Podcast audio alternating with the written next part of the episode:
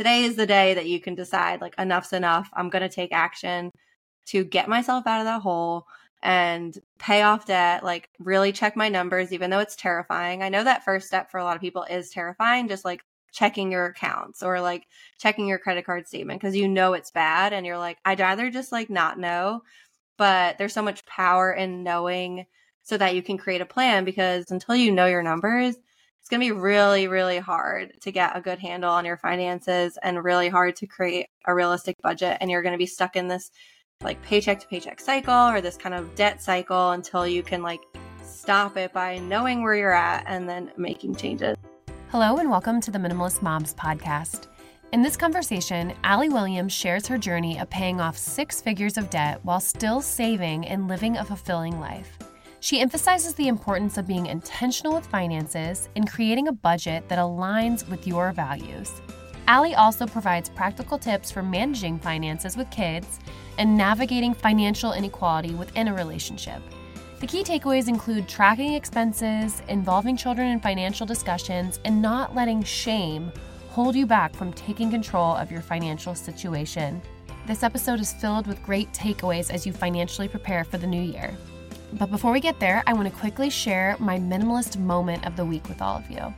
As you know, my husband and I have recently moved. One of the best things that we did was move everything inside that we currently use or knew that we needed to store. That included things such as decorations, camping equipment, and really there's not much more down in our basement. So, where did we leave everything else? Well, we happened to leave it all in our garage. This is the first time we've had a garage since we've been married 13 years. We finally have a garage, and we haven't been able to park in it for the last two months because we left everything else out there.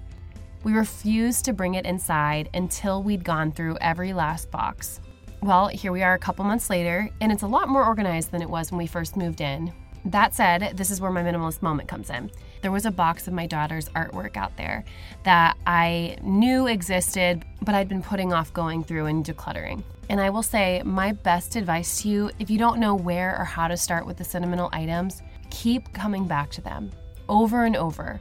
Do it once every couple of weeks if it takes a couple of months. It honestly may take a couple of years.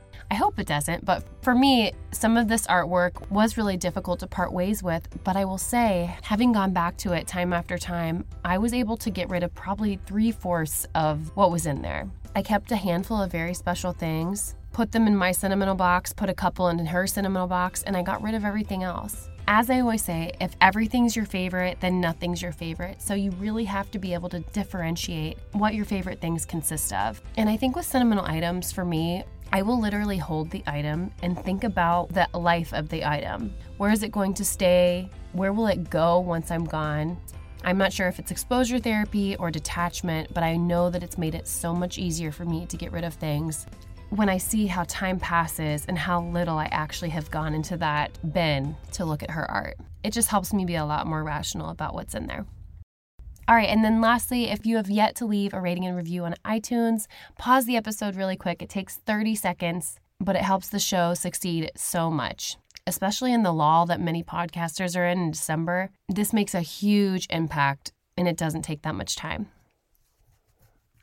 All right, and with that, let's get into this conversation with Alli Williams. Well, Alli, thanks so much for joining me today on the Minimalist Moms podcast. Thanks for having me. I am so excited to be here and chat all things finances. Absolutely. I can't wait to pick your brain a little bit more. But before we get into our conversation, can you go ahead and introduce yourself to the listeners? Yeah. So I'm Alli Williams. I live in South Carolina with my husband and two little boys on a 25 acre farm. We, well, we've been here about a year, moved to our forever home. And my business is financially focused, spelled like a L L I. And my main goal is to help people just feel more comfortable with their finances, make money more conversational, and just realize it really isn't as overwhelming as maybe some articles, media, etc., make it seem, and just help as many people as I can pay off debt, save, do all the things they want to do with their finances. Was this something that you were doing before kids? Where what was your degree in, or where did you get your start? Yeah, so I have my MBA in finance, but it kind of started back to, I guess, when I first graduated college as a 21 year old. trying to navigate first paycheck, had a $415 car payment, had other debt. I had, you know, I was trying to still live my life as a 21 year old. And I was like, there has to be more than just like paying bills for the rest of my life. And that's it. From there, just my own research, a lot of the money advice I was seeing out there was like, you have to cut everything to pay off debt or you can't spend and save at the same time. So, for my own research, I kind of started blogging and started blogging in 2017. I actually married into six figures of debt, 154,000 to be exact. So then my husband and I, so I became debt free at 25 as an individual. And then my husband and I then paid off six figures together while still saving and investing. And so that's kind of my main mission is to help other people kind of do the same thing or whatever money goals they have reached. So I do have my master's in finance, but it kind of came from my own personal, I guess I was curious about how to navigate all of this. Hmm. And moving to this farm, is that a big lifestyle change for you? Yes. So I'm from New York originally, grew up, was born and raised in New York, went to school in South Carolina, and I've pretty much for the most part been in South Carolina since I graduated, minus a two year gap in Indiana. But I always thought I'd live in some like, you know, when you're younger, but like some like neighborhood, like big fancy house. And now we're in this like farmhouse that we'll have to like fix up for the next 10, 20 years, but we lived in a two bed, one bath before this with two kids in a not great area, but it allowed us to save and do so much with our finances that we were able to now. We both didn't want kind of like neighbors. We have actually really nice neighbors. It's funny, but we wanted space to kind of be. So it is an adjustment, but it's so peaceful and quiet and like this is a podcast so no one can see, but you know, if you look out like my door window here, it's literally just like land. There's nothing. It's just quiet. So a lot of people see me now or follow me now are like, oh wow, you know, she must be able to, you know, make all this money and do all this. And it, no, this is kind of where I'm at now. But I had my struggles and sacrifices and the things I had to do to get to this point. So I can really relate to that. I feel like it's significant that we're meeting and talking today, or just at the time that we're talking, because we have recently moved to three acres. 25 sounds lovely, but where we wanted to be, I don't think that was within budget. But all that to say, it feels weird to say, yes, I live in more square footage now. And yes, I live on this land. But at the same time, we did go without for so long when we were married. And we made some good investments back when we were 22, 23 years old that have paid off now. And it's kind of the same as you. It's like, oh, people have these assumptions of however much we're making. I can guarantee you it's probably not accurate. It's really just been saving, frugality, giving things up during those first maybe like five to eight years of marriage to where now we can kind of reap some of those benefits. But we still do have to budget. And that's where I'm excited to talk to you today about intentionality and budgeting. And you say that managing your money is all about intentionality and simplicity. And just like you declutter a room, you declutter your finances. So I can't wait to just expand on that thought.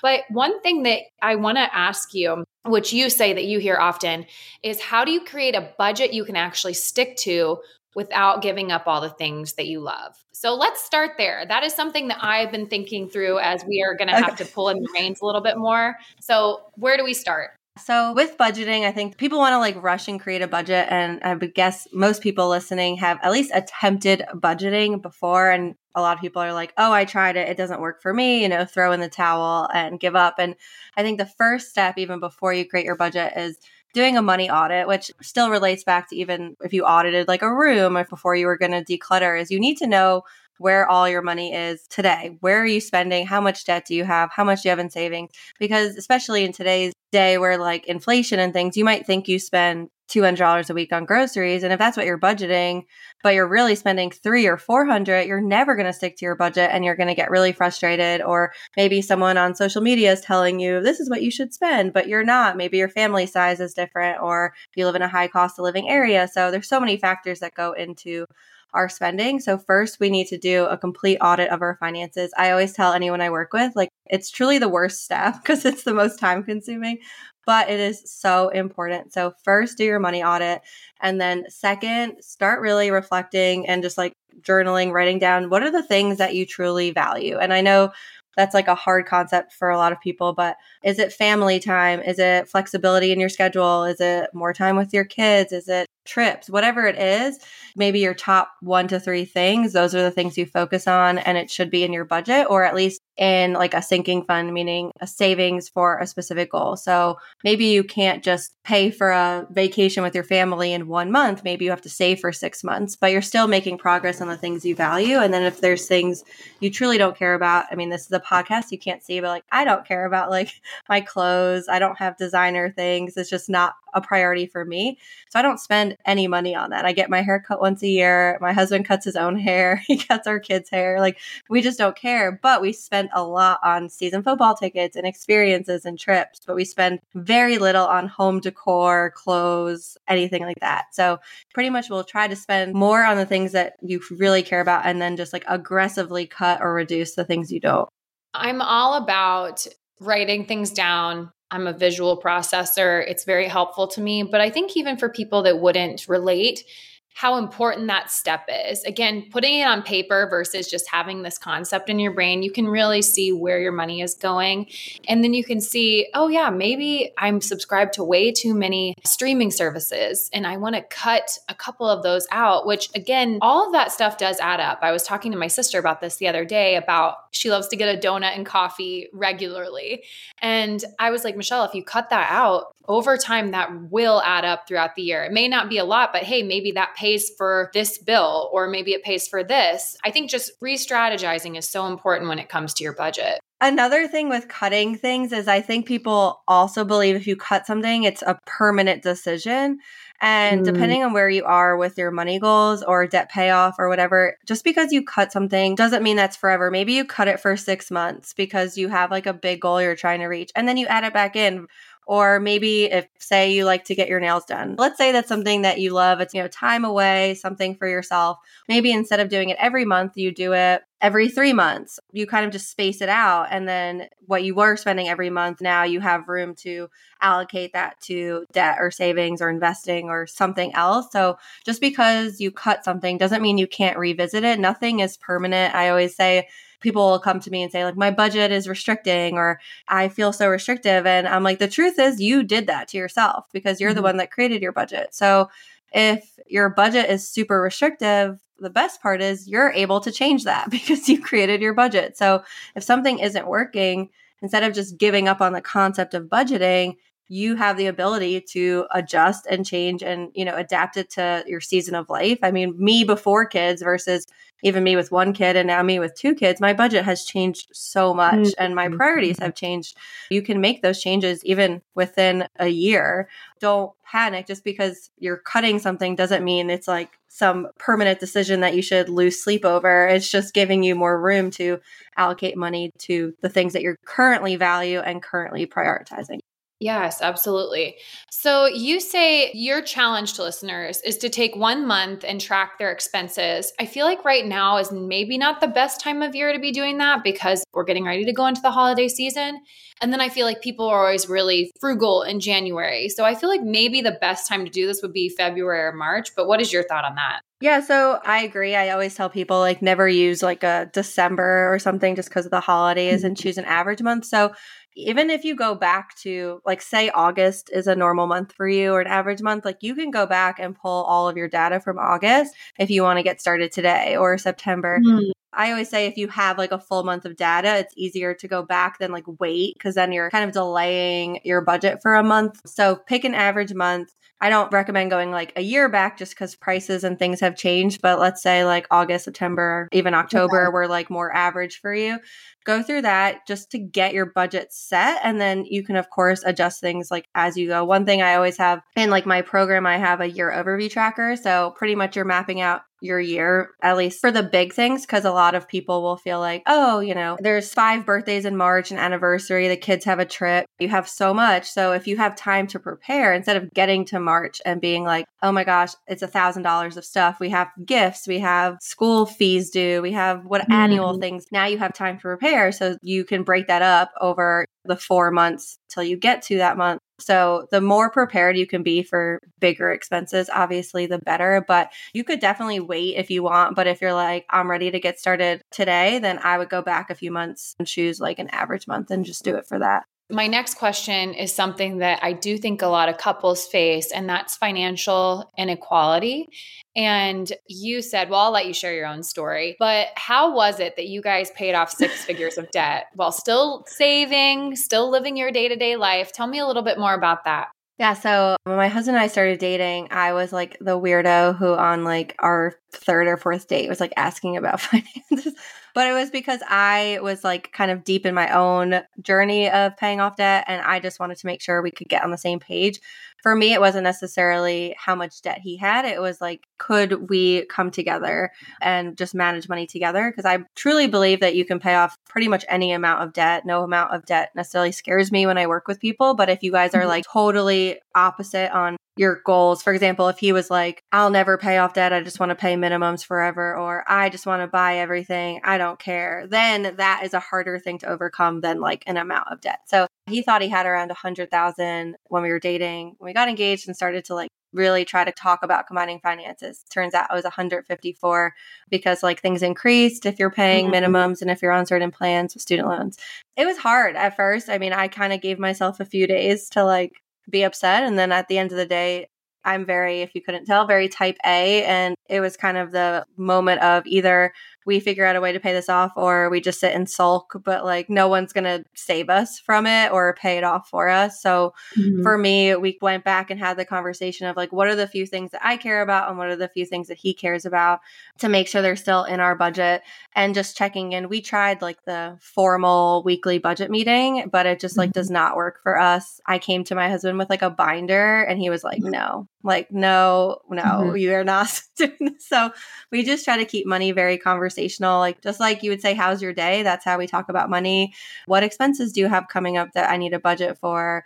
Here's mm-hmm. our progress on savings goals when we were paying off debt. Here's where we're at. And just kind of talk about it and remembering that how I manage money as an individual isn't necessarily how your partner manages money. So you have to kind of find something that works for you. I pay our bills and manage it on a day to day basis and then update him. That's kind of what works for us. But it was being intentional with our money back to what we talked about at the beginning. If we weren't intentional, there was no way we could have done what we did with debt payoff and saving. Like I checked in all the time. I had weekly check-ins. I budgeted every week. I was very intentional, knew pretty much where every dollar of our money was going.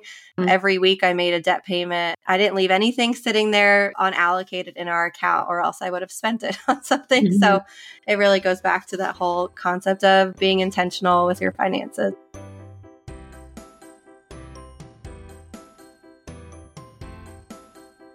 If you're planning to cut back on alcohol this dry January, Recess Zero Proof Craft Mocktails are the perfect alcohol replacement. Recess has meticulously crafted familiar favorites such as lime margarita and grapefruit paloma, allowing you to savor the flavors and experience of these cocktails without the alcohol content. Throughout January, my listeners can take advantage of a special offer and get 15% off the Recess Mocktail Sampler Pack at takearecess.com slash minimalist. Every can of Recess boasts a lightly sparkling mocktail infused with functional ingredients and a calorie count of 25 or less. It's a guilt free option for winding down during dry January. Again, whether it's the end of a demanding day, a dinner gathering, or simply a moment to unwind, these mocktails are the perfect choice. You won't miss the alcohol, and you certainly won't miss dealing with a hangover. Get 15% off recess mocktails now at takearecess.com slash minimalist so you can enjoy your favorite cocktails without the consequences. Tecovas is a terrific boot brand, and they're bringing a fresh perspective to heritage boot making. So they've carried forward all the time honored traditions and quality you find in a great pair of cowboy boots, but they've innovated on comfort, style, and service. As someone who tries to pursue a minimalist lifestyle, I highly value quality over quantity, and I'm telling you, you can't find a higher quality boot than Tecovas. Their Western boots for men and women are handmade, handmade from the most premium leathers with over 200 time honored individual steps. Also, did I mention that they are Austin designed, Texas tested, and handmade down in the boot making capital of the world, Leon, Mexico? And also, if you've ever wondered if you can pull off cowboy boots, which is something that I was thinking, you should pull on a pair of Tecovas and you'll see. Just do a quick search for Tecovas on social media and you'll see how adorably styled these boots can be. Visit tecovas.com, that's T E C O V A S.com, and point your toes west. For a lot of my listeners, I feel like they're on a journey to simplify their lives, but they don't want to sacrifice style, which I completely understand. And that's why I was excited to partner with Home Threads. Home Threads is the perfect blend of minimalism and comfort for your home. At homethreads.com, you can discover a curated collection of sleek and functional furniture that speaks to the heart of minimalist living, from multifunctional storage to timeless design. They have everything you need to create a clutter free and serene space for your family. As most of you know, we've recently moved, and I'm not someone to just fill up a room so that it's done and decorated. I wanted to do this with intention, and so I searched out accent chairs on Home Threads and found the perfect mid century modern chair that really complements my space. So, embrace the beauty of less and elevate your home with purposeful pieces. Visit homethreads.com/minimalist and get a code for 15% off your first order. Home Threads, love where you live. As a busy mom, I don't necessarily have time to write down an entire exercise program. And then if things get in the way, because oftentimes life gets hectic, it means I can't work out. However, my friend Eric Quorum, back on episode 286, and his friends at AIM7 have just released personalized resistant training programs that adapt to your exercise equipment, time demands, and fitness level. So, let's say you can't make it to the gym today and you have zero equipment at home. AIM7 will adapt your program and build a personalized workout just for you in a few clicks. These programs were designed by AIM7's team of world class sports scientists and physiologists, and they are tailored to your body and its unique needs. So, whether your focus is toning up, gaining strength, or longevity, their data driven and flexible solution will work for you. And for a limited time, you can try AIM7 for free for seven days and then pay just a dollar for your first month by using the code MINAIM7, all caps, on their website. Please use the link in the show notes as this special code only works on their site. I've known people with all sorts of stories when it comes to debt, paying off debt. And I remember there was gosh, this was like 15 years ago, but I knew someone and he ended up just getting multiple jobs during their season of engagement to get the debt paid down. He sold so many of his household items. And again, like you might not make a great return on that, but I think the weight of debt, gosh, it is such a big elephant on our backs that it's just it's something that I think needs addressed mostly because it causes tension in our relationships with our spouses. It causes us a lot of cortisol because we're like, how are we going to pay this off? So for you, what did you guys go without during that time? Did you guys have extra jobs? How did you get? I mean, six figures is quite a bit of money to pay off in that short amount of time. Yeah, so I did some side hustles. I like walked dogs, I tutored like a middle school student. I did try to sell some things. For me, it ended up I didn't have anything that was worth that much that it was worth the yeah. effort of selling. Like I don't have very expensive things in general. Where we lived, like I said before, we lived in a two bed, one bedroom house with I think is like cutting your biggest expenses is the quickest way to reach any kind of goal. So living the way we did, like in the house we did, saved us so much money that we could could put to debt. And a lot of people not saying you can just up and move. That's not an easy decision. But if you do mm-hmm. have like significant amounts, then that cutting your big expenses, for example, if you have two or three brand new cars and each payment is $900 i mean not saying that you should sell your car but it might be something you look into to go down to one vehicle or but getting a used car just for a season because you know those are huge mm. payments I cut some of the extra things like I talked about. Like I used to get my nails done. I cut that. I kind of looked at what are things that I can go without that aren't necessarily like going to make me feel depressed or depriving mm-hmm. ourselves. We went on a weekly date night, but we kept it to like our local Mexican restaurant that, you know, we both of us could eat for $30. You know, we weren't going to like lavish meals, but I think it's really just getting really clear on what are the two things that you want to keep and then just aggressively cutting the rest. And I think for me, really tracking our debt payoff helped a lot. Like I tracked every dollar paid and I could mm. see it move. And I think when you have a lot of debt, you have to break it down because you're like, $100 isn't going to make a difference. You know, you're like, if I have this much debt, why would I even try to pay $50 or 100 But it does add up. And for us, we weren't going to just have like $20,000 to make in a week, you know, make a payment. Mm-hmm. We mm-hmm. had these smaller payments. So making them every single week and being consistent. If we had any extra money, we put it mm-hmm. to debt. We used some of the money we got like as gifts from our wedding went to mm-hmm. debt. Like I had our anything we got as birthday, Christmas things mm-hmm. went to debt. So it's getting creative and just knowing it's for a season and not necessarily focusing so much on your debt free date because think a lot of people get really focused on the date they're going to become debt free or the date they pay off debt and they fixate on that. And when life happens, which it does, and maybe it gets delayed a month or two months, you feel like a failure or you're like, oh my God, really? And it doesn't matter. Like, I couldn't even mm-hmm. tell you what date I paid off each debt. Like, I'd have to go into a spreadsheet and find it for you because I don't know. So I think just creating a plan that is flexible, one you can stick to, one that when life throws you some curveballs, you don't throw in the towel and you just kind of like push through and know how to adjust. That's way more important than fixating on like, I have to be debt free in a year or two years or six months exactly, or I failed. At the end of the day, if it gets paid off, that's the goal.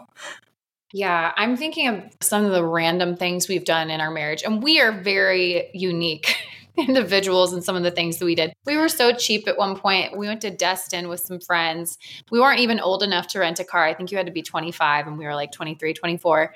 We bartered a ride to the airport. Long story short, they ended up leaving early. They took the rental car back. So we were like, we don't want to pay $90 to go to the airport, but we have this blanket and this shovel and this umbrella that the couple had bought and left to us. So we bartered it for a ride to the airport because we were so cheap. This sweet old lady had come and picked us up. But I'm thinking back again, most of my listeners have a child or two. They're not in the engagement part of their life or even newly married. I wouldn't say as a generalization, but I know my husband, he rented an apartment in his late teens, early 20s, where it was not in a great area of town, but it was three bedrooms and he had two roommates with him that paid more than what the apartment was worth. So he just kind of banked some of that money. And we had a roommate for a short period of time when we got married. So again, I don't know what it takes, still in the blank of what it looks like for you. But I think, again, it isn't forever. If you just tell yourself, this is a season of life that my life might not be as great, but I'm going to push through it so I can get to that other side, that freedom, it's worth doing some of the things they may appear unconventional, but it's worth that freedom on the other side. Yeah. I've had people I work with too where I'm like, you just have to unfollow or mute people on social media. Or, you know, I'm at the point where I do compare myself to others in some areas, but like I'm not jealous if someone gets a new car or I'm not jealous if someone like has nice clothes because mm-hmm. I know that's not what I value and I'm very mm-hmm. confident in the things that like are important to me and I mm-hmm. don't care like my car is 10 years old and it was what I bought right after college and we have mm-hmm. no car payments which obviously helps a lot and there's certain things that we have that we're we're okay i mean we do need a new car soon cuz we have two car seats and a lot of stuff with kids now but we've been delaying it. It would have been so easy to just been like, we need a car purchase. Like we've been discussing getting mm-hmm. a car mm-hmm. now for two years and we're like mm-hmm. so intentional about finding what we need and we're okay with waiting. And I think mm-hmm. being patient with certain things instead of impulsively purchasing or maybe that big trip you want to take, you delay it one more year. And it's mm-hmm. not saying you don't go on it. It's just saying mm-hmm. you just extend it out and be patient. We have so many home repairs we want to do we had to get like our floors leveled and it was like $9,000. Mm. And the mm. guy was like, Oh, you can finance it. And I was like, I don't finance. And he was like, Everyone finances. And I said, I'm not everyone. if we can't pay for it, we're going to delay it. Unless, of course, it's like an urgent life thing. Sure. But for the things that aren't like our house isn't going to fall apart and our kids are mm. fine, we're going to delay it. And yeah, it's annoying, but we know that that's the best approach for us and like reaching our goals. So it takes a lot of patience and just pushing through, even on the days where you're like, this is terrible. Maybe your friends or coworkers or neighbors are out doing things, but you don't know their situation in life. And I think trying your best to put kind of like guardrails and just boundaries in, whether you're trying to pay off debt, save, whatever you're trying to do is like so important to just like focus on yourself, which is really hard. It's easier said than done, but it helps a lot when you are confident in like your own journey.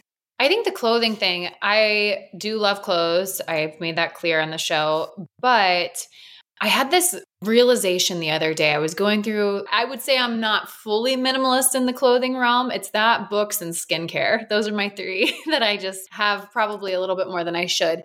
However, I was looking at my clothes and I'm like, yeah, I actually, I'm probably good for many, many years. I mean, I don't need to follow the trends. I am a 35 year old woman that is doing my thing. None of my friends like me because of what I wear. I just need to stay in my lane. And I haven't followed trends in years. I've just kind of always stayed like classic style. And that way it always kind of feels stylish.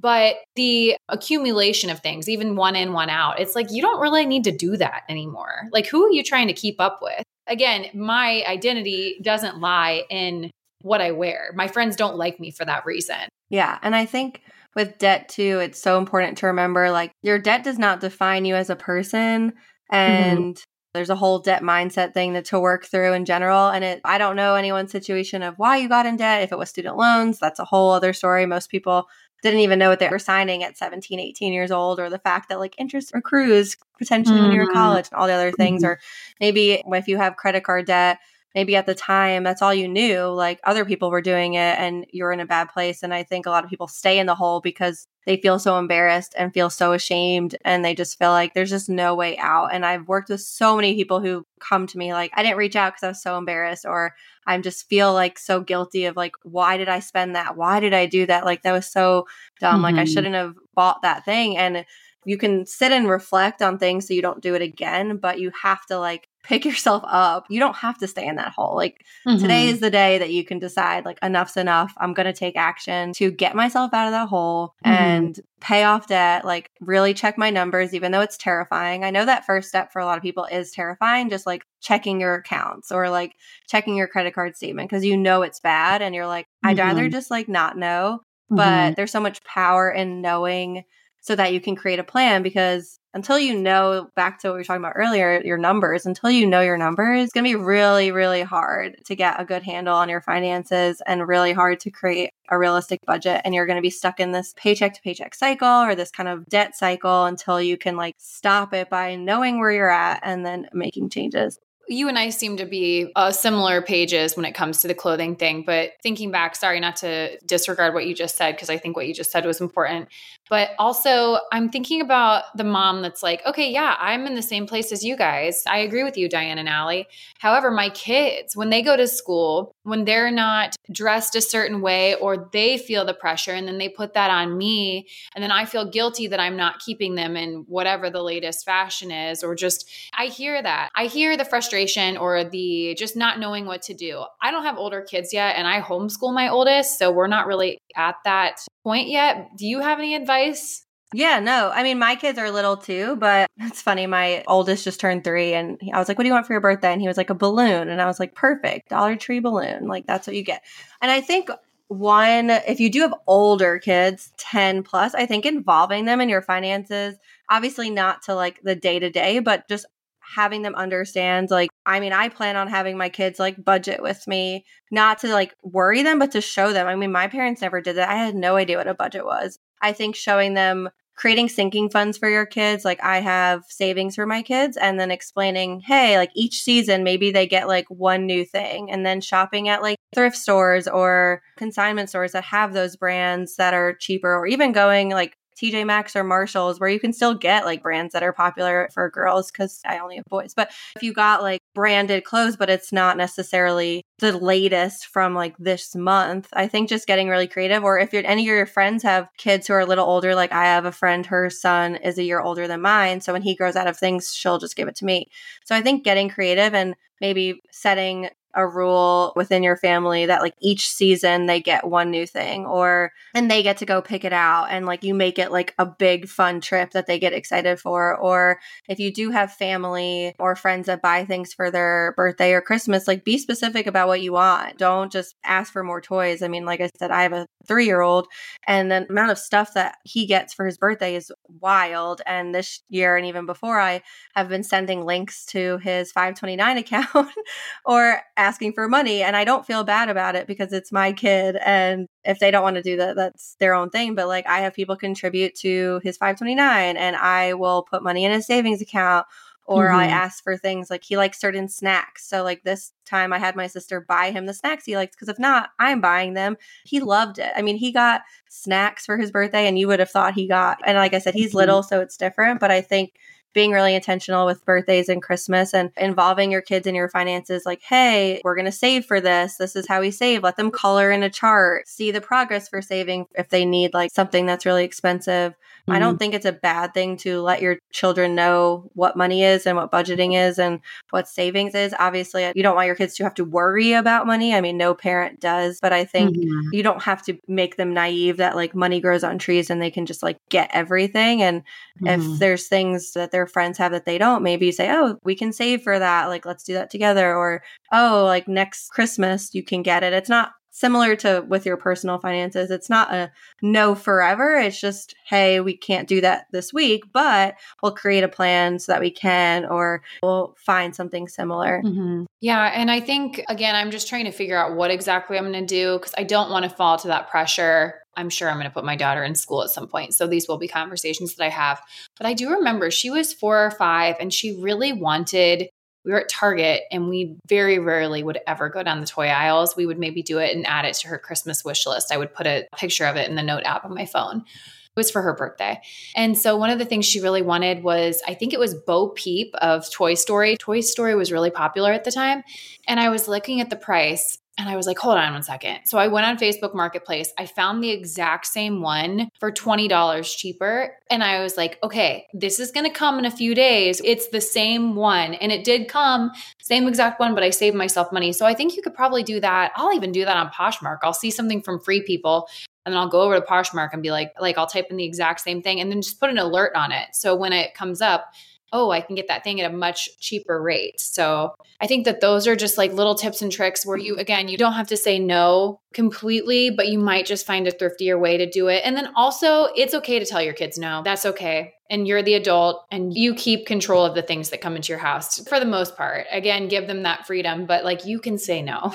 Totally. Even with, like I said, I only have little kids, but for his birthday, his birthday's October, and I have in our closet gifts that I didn't want to give him that I will give him for Christmas.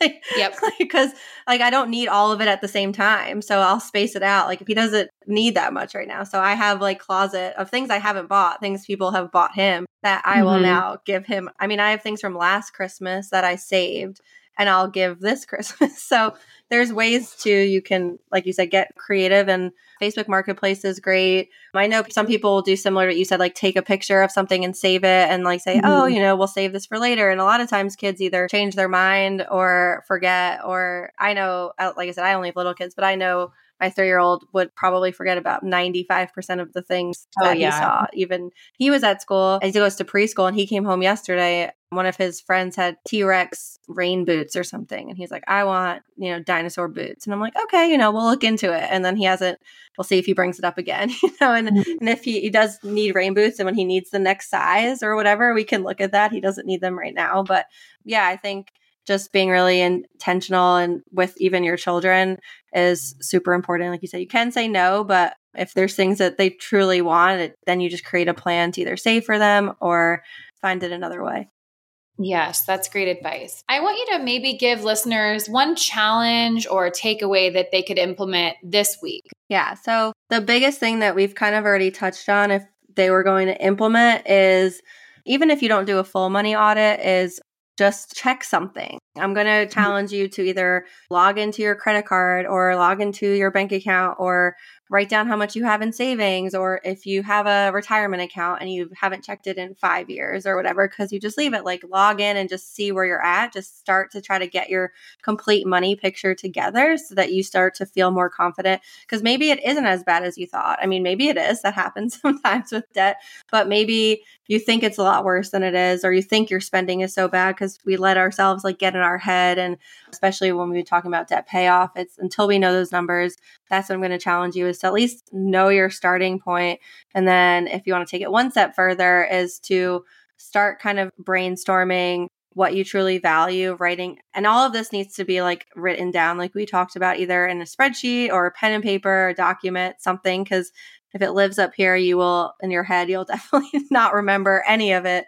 And then pick one goal, like even for the next three months, what is one thing you really want to focus on with your finances? Like, I know it's sometimes, and I do it too, but you want to focus on like eight things. You're like, I need this and this and this and this and this. And then you're like, how do I start? Because you're, you get so paralyzed. So focus on, pick one thing that you want to focus on, like one credit card to get paid, or just starting your emergency fund, like one specific money goal and go all in on that. Yeah. And I feel like I say this as a reminder all the time, but I want to leave people with this thought. Not that I'm the expert here. That's why I have you here. I really liked how you said you shouldn't be ashamed of the debt that you're in or the choices that you've made financially. I think the same thing goes for the clutter that we have in our home. As we're going through each room and we say, wow, I really spent my money on this, the choice has already been made. You already made that decision.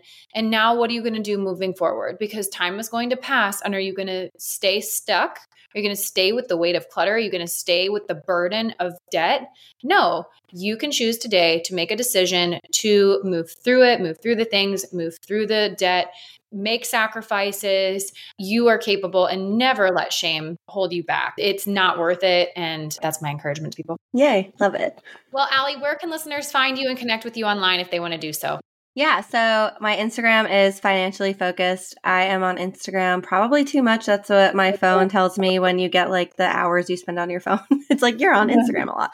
So definitely send me a message. Let me know what you took away from the episode. If you have any questions, I have a completely free foundations course. If you're like, I want to get started, I'm not really sure what to do. So I have a free course takes an hour to get through, but it's broken up to like two, three minute videos because I know attention span, no one's focusing on that. And then I just have my website has everything. I have blog posts because I started as a blog. I have all my free resources. There's plenty. And then the ways to work with me are also on my website. So definitely check it out. Perfect. Well, as we wrap things up here, I'm going to ask you two questions that I ask every guest. And the first one is What has been a beneficial resource in your life that you want to share with the listeners?